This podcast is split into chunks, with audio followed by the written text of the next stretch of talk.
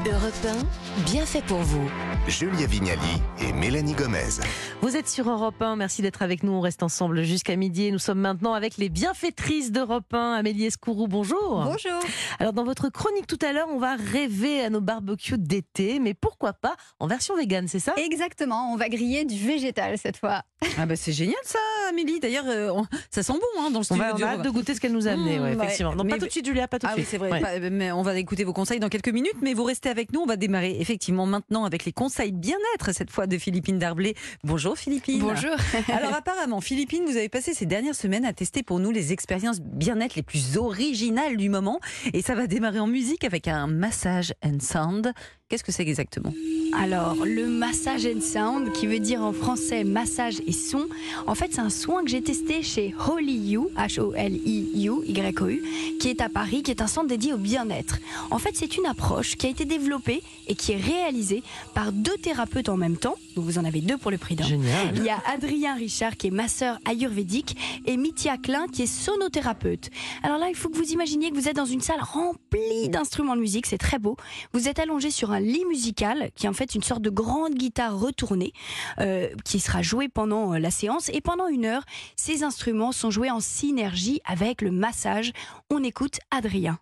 Pour vous donner quelques exemples, on, on va utiliser par exemple un gong qui a, des, qui a une fréquence très très basse, euh, généralement qui va être joué en même temps qu'un didgeridoo. Euh, le didgeridoo, c'est ce- cet instrument euh, traditionnel aborigène.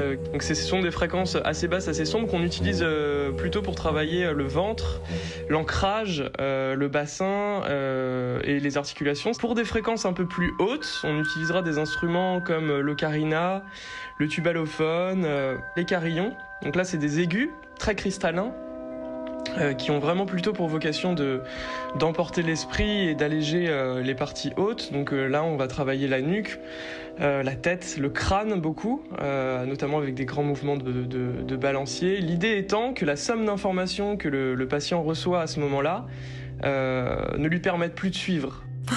Oh là là, moi ça me donne trop envie, euh, Philippine. eh vous, vous avez ressenti quoi pendant et ce massage honnêtement, en fait, c'était très impressionnant parce que dé- déjà, il faut imaginer que c'est beau. Vous entendez là toutes ces sonorités. Ah oui. plutôt exotique qui évolue avec le massage. Ça se mélange et à un moment, on perd le fil, on se laisse bercer et on lâche prise. En fait, ça permet d'atteindre presque un, un état méditatif. Et pas. apparemment, j'ai posé la question, c'est super pour relâcher le système nerveux central. Il y a même des personnes qui se mettent à rire aux éclats ou même à pleurer tellement Oh ils lâchent.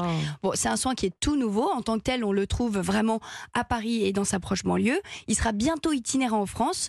Euh, mais en, atten- en attendant, si ça vous intéresse, vous pouvez évidemment déjà trouver des soins ayu- ayurvédiques euh, un peu partout dans les grandes villes en France et des sonothérapeutes, entre autres à Lyon, Marseille et Biarritz, qui réalisent ce qu'on appelle des bains sonores. Euh, ça se fait avec des gongs ou même des bols tibétains. Mm. Donc, c'est des séances dans lesquelles on utilise les vibrations sonores pour se relaxer. Ah, j'en ai tellement envie. Et apparemment, Philippine, vous avez aussi euh, testé un soin relaxant du visage.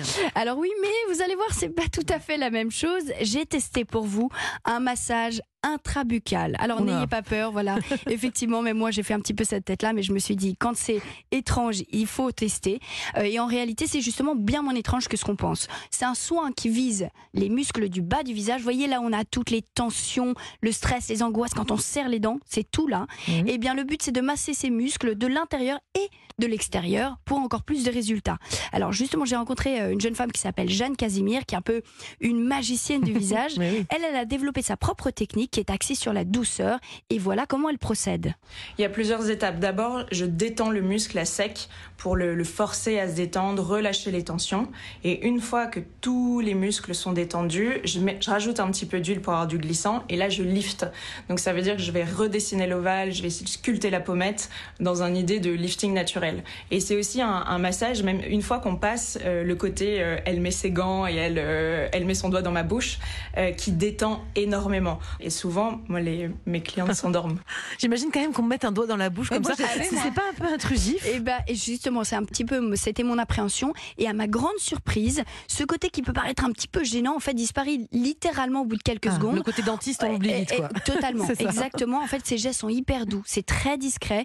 Euh, on oublie en fait ce procédé. Et honnêtement, je vais, être- je- en- avec la plus grande honnêteté, ça faisait longtemps que j'avais pas ressenti un tel apaisement. Ah oui, c'est Ah, vrai? je suis ressortie de là, c'était exceptionnel.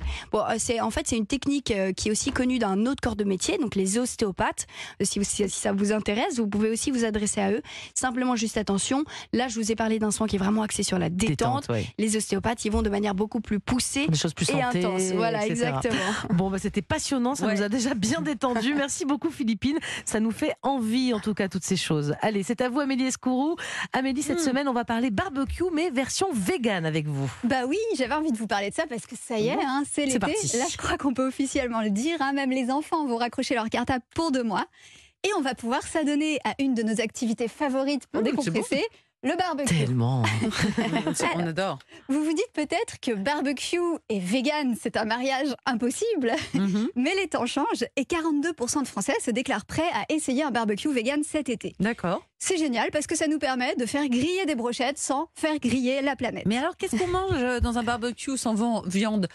Là, ça sent la grillade, j'ai l'impression que c'est un Mais barbecue classique dans mon j'en ai assiette. dans hein. ma bouche et j'ai Ouais. l'impression que c'est de la viande. Ah bah génial. Bah justement, en fait, cette semaine, c'est la semaine du barbecue vegan et beaucoup d'enseignes mettent en avant des Hmm. produits tout prêts à base de protéines végétales pour vos barbecues. Alors, on trouve aujourd'hui bon, des hein. aiguillettes qu'on fait mariner et cuire en brochette, des saucisses façon chipolata et merguez.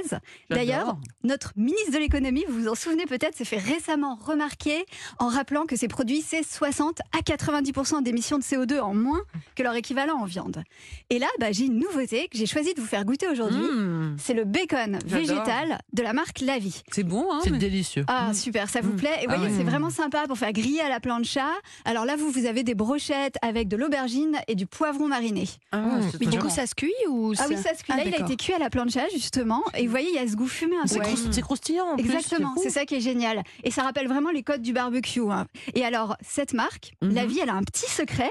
C'est les spécialistes du gras végétal. Ah. Alors, ça peut faire un peu peur, hein, dit comme ça, mais dans un barbecue, c'est hyper important. Le gras, ça donne justement ce côté croustillant. Non, mais honn- honnêtement, dites-nous avec quoi c'est fait ce bacon au final. magique. hein. Eh ben, vous faites bien de poser la question, hein, parce qu'on entend souvent, on ne sait pas ce qu'il y a dans ce type Bah de ouais. produit, c'est ultra transformé, etc.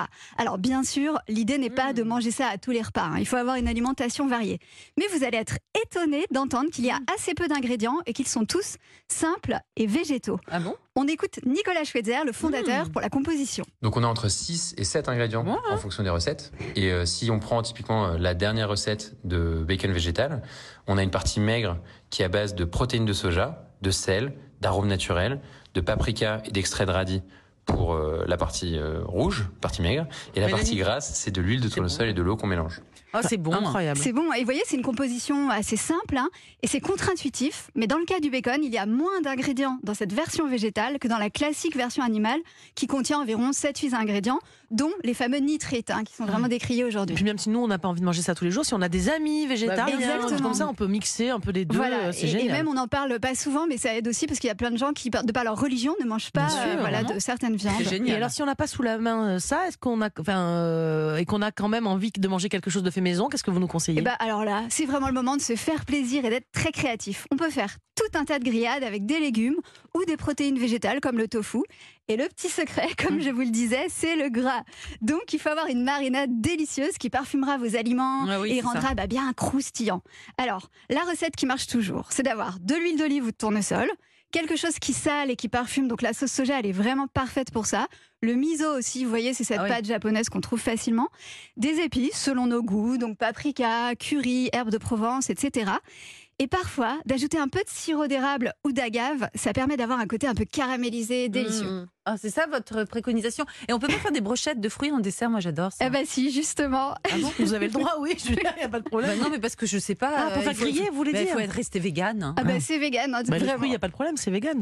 Il n'y a pas de viande dans les fruits. On va bien terminer cette émission. Est-ce qu'il y a des associations qui marchent particulièrement bien selon vous Eh ben moi j'aime beaucoup l'aubergine et le champignon qui ont cette saveur umami, vous savez qu'on apprécie souvent dans la viande.